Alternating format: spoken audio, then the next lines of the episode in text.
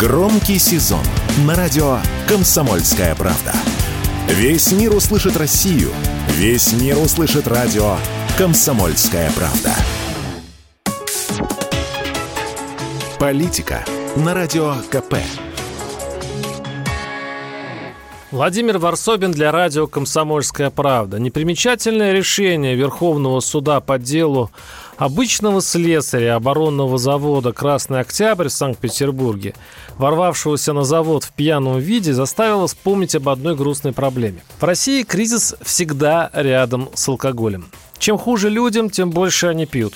И странно, если социологи еще не изобрели индекс бутылки, описывающий моральное состояние страны. Так вот, о слесаре. Слесаря выгнали с работы за пьянство, и все суды встали на его сторону по формальным причинам, дескать, где медицинская справка, что он вообще был пьян. А его объяснительное «извините, я признаю, что совершил ошибку» не получено под давлением. И хотя Верховный суд постановил дело пересмотреть и воздать пенчушки по заслугам, Судейские все-таки долго защищали мужика. Суды в России, кстати, в делах не политических, а бытовых, часто защищают простого человека, если у него есть, конечно, хоть какой-нибудь адвокат. Да и потом, все мы люди. Россия за прошлый год выпила почти на 3% больше, достигнув красивой цифры миллиард декалитров алкоголя. А за 7 месяцев этого года уже на 4% больше, чем в прошлом. Уверен, что в столицах сейчас жируют психологи, а может быть даже психиатры, снимают снимающее стресс менее народным способом.